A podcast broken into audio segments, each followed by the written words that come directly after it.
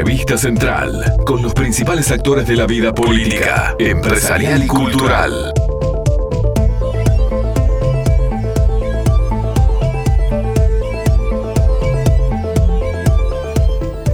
Bueno, damos la bienvenida a Néstor Cantuglia, psicólogo social y bueno, aparte hace un montón de paseos interesantísimos justo junto con Andrés Fariña, muchísimos fines de semana y muestra todo lo que es la parte, digamos, histórica desde, desde otro ángulo de la historia, mucho más interesante y mucho más divertido. Néstor, te damos la bienvenida, ¿cómo te va? Un gustazo volver a charlar con ustedes. Eh, Sabes, Néstor, que esta vez te estábamos llamando. El otro día hablamos con Nubel Cisneros, porque comenzaba la, primavera con el equinoccio. De, fue el 22 de septiembre, ¿no?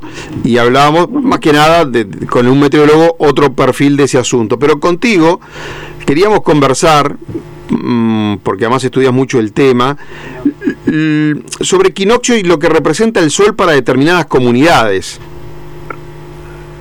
Sí, claro, eh, esta época que está iniciando para todas las comunidades agrícolas del mundo representa el momento de máxima fertilidad de la tierra, es el momento de la siembra. Por supuesto que ahora estamos en el equinoccio de primavera aquí en el hemisferio sur y en el equinoccio de otoño en el, eh, en el hemisferio norte. Pero eh, esta significación es millonaria en realidad. Fíjate vos que hoy se juntan eh, miles de personas en la ciudad antigua de Chichen Itza, en, México. Allí donde eh, cuando llegaron los, eh, los, los invasores europeos, se hacían congresos de astronomía desde hacía siglos. La pirámide de hecho tiene 365 escalones representa la, un, puente, digamos, una unión entre la tierra y el cielo, ni más ni menos. Y fíjate que solo, está, está diseñado de una manera tan perfecta que solo en los equinoccios, como hoy y, este, y el, de, eh, el de dentro de seis meses, solo en esos días el movimiento del sol en el cielo proyecta sombras sobre la escalinata que hacen parecer que una serpiente está descendiendo por los escalones. Es un espectáculo verdaderamente impresionante. Eh, yo lo vi la primera vez en, vivo por los canales de la NASA, este, que suelen transmitirlo, es un espectáculo imponente y representa el para ellos representado, representa todavía para todos los pueblos derivados de la cultura maya, representa el regreso de Cuculcán, de Quetzalcoatl para los eh, la serpiente emplumada, el regreso del conocimiento de la luz, de la abundancia, de la fertilidad, justamente. Ahí, ahí estaban los mayas y los aztecas también. Estaban los mayas y bueno, y todas las culturas que se vieron muy fuertemente influenciadas, digamos, por los eh, por los antiguos mayas, toltecas, solmecas, mexicas, eh, todas esas culturas mesoamericanas heredaron en buena medida esta, esta imagen de Cuculcán para los mayas y Quetzalcóatl para la, para la azteca. Y este bueno, y todas las historias que vienen de la mano. Este, imagínate también que en estos eh, en, este día eh, solamente en este día el sol sale exactamente por encima de la cabeza de la esfinge de Gizeh en, en Egipto ¿Cuántos días dura el equinoccio? Eh, yo leía que eran dos días, pero me parece que son dos días, ¿no? ¿Cuántos días exactamente dura el equinoccio? En realidad toda esta, toda esta significación se refiere específicamente a el día, digamos, de entrada del sol en el equinoccio. Eso puede caber, digamos, en, es un momento, digamos, del año que puede variar ligeramente, pero este, de hecho algunas veces es este, 21, 22 pero efectivamente es un no es un instante, digamos, es un breve periodo en que se entra en, el, en ese equilibrio entre estaciones en la mayor parte del mundo y bueno, puede pasar un día hacia el siguiente, es un, día o dos. Tienen que tener estas culturas, y tenían de hecho, ¿no? Bueno, muchas creían que el sol era un dios, pero tenían que tener mucho conocimiento astronómico y mucho conocimiento de arquitectura también. Muchísimo y de ingeniería. Imagínate que, no sé, eh, eh, aquellas ciudades, la mayoría de aquellas ciudades, incluyendo Tenochtitlán, que todavía este, está en el medio de un lago, es lo que ahora llamamos la Ciudad de México, están en medio de un pantano.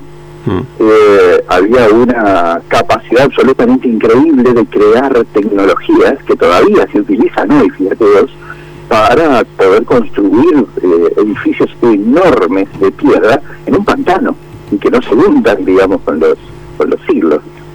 Eh, había también un conocimiento este, imponente de la astronomía, eh, culturas que no disponían de instrumentos ni de, eh, ningún elemento, digamos, este, que pudiera facilitarle las cosas, no tenían un, telescopio, digamos, y sin embargo, solo mirando el cielo, podían hacer cosas tan increíbles como calcular por ejemplo, esto se hizo en Chichen Itza, calcular la eh, elipse de la trayectoria de Venus con una precisión tan grande que recién se vino a superar en, los años 70 cuando se inventaron los relojes atómicos, tengas una idea. Claro.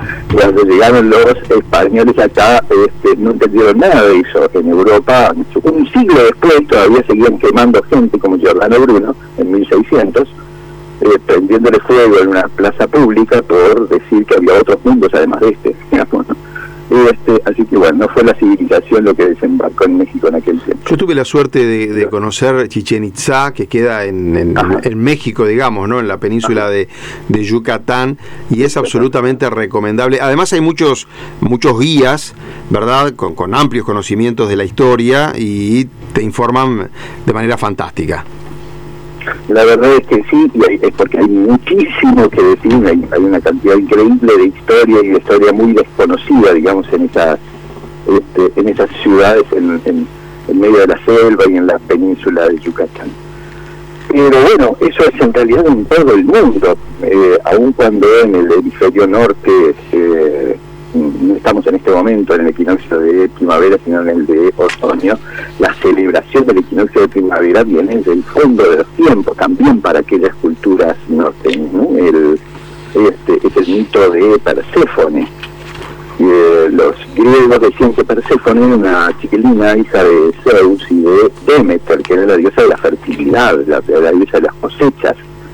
Eh, ella, dicen un día, andaba recogiendo flores en un campo con las tías, Artemisa y Atenea, jodidas tías y Atenea, no, no, y de una grieta, dicen, salió Hades, el, el, hermano de Zeus, el dios del inframundo, y eh, se enamoró de Perséfone y sencillamente la agarró y se la llevó al inframundo.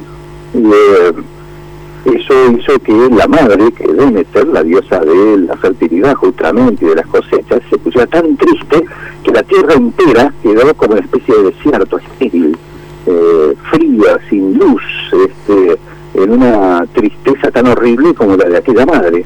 Así que Zeus le pidió por favor al hermano Aves que él liberara a Perséfone para que la tierra volviera a ser fértil y, este, y a darle de comer a la gente. Pero resulta que en el, entre, en el entretiempo, Hades le había convidado a Perséfone con un grano de granada, fíjate Eso fue todo lo que comió, pero quien comiera algo en el inframundo ya no podía salir de ahí.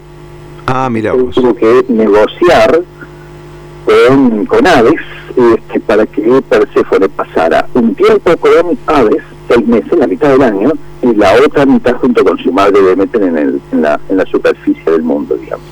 Así nació la primavera, ese día, digamos, el momento en que Perséfone vuelve del inframundo para, este, para pasar con su madre y entonces la tierra florece y la fertilidad vuelve a, a, el mundo. Fantástico conocer esa, esa parte de la historia.